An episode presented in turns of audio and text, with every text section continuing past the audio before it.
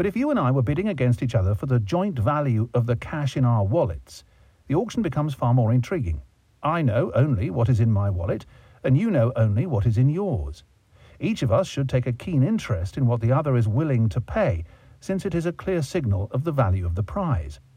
The charity auction for an evening with Princess Marie would be described by an economist as a private value auction. I have my own idea of its value, you have yours, and the only question is whose value, and thus whose bid, is higher.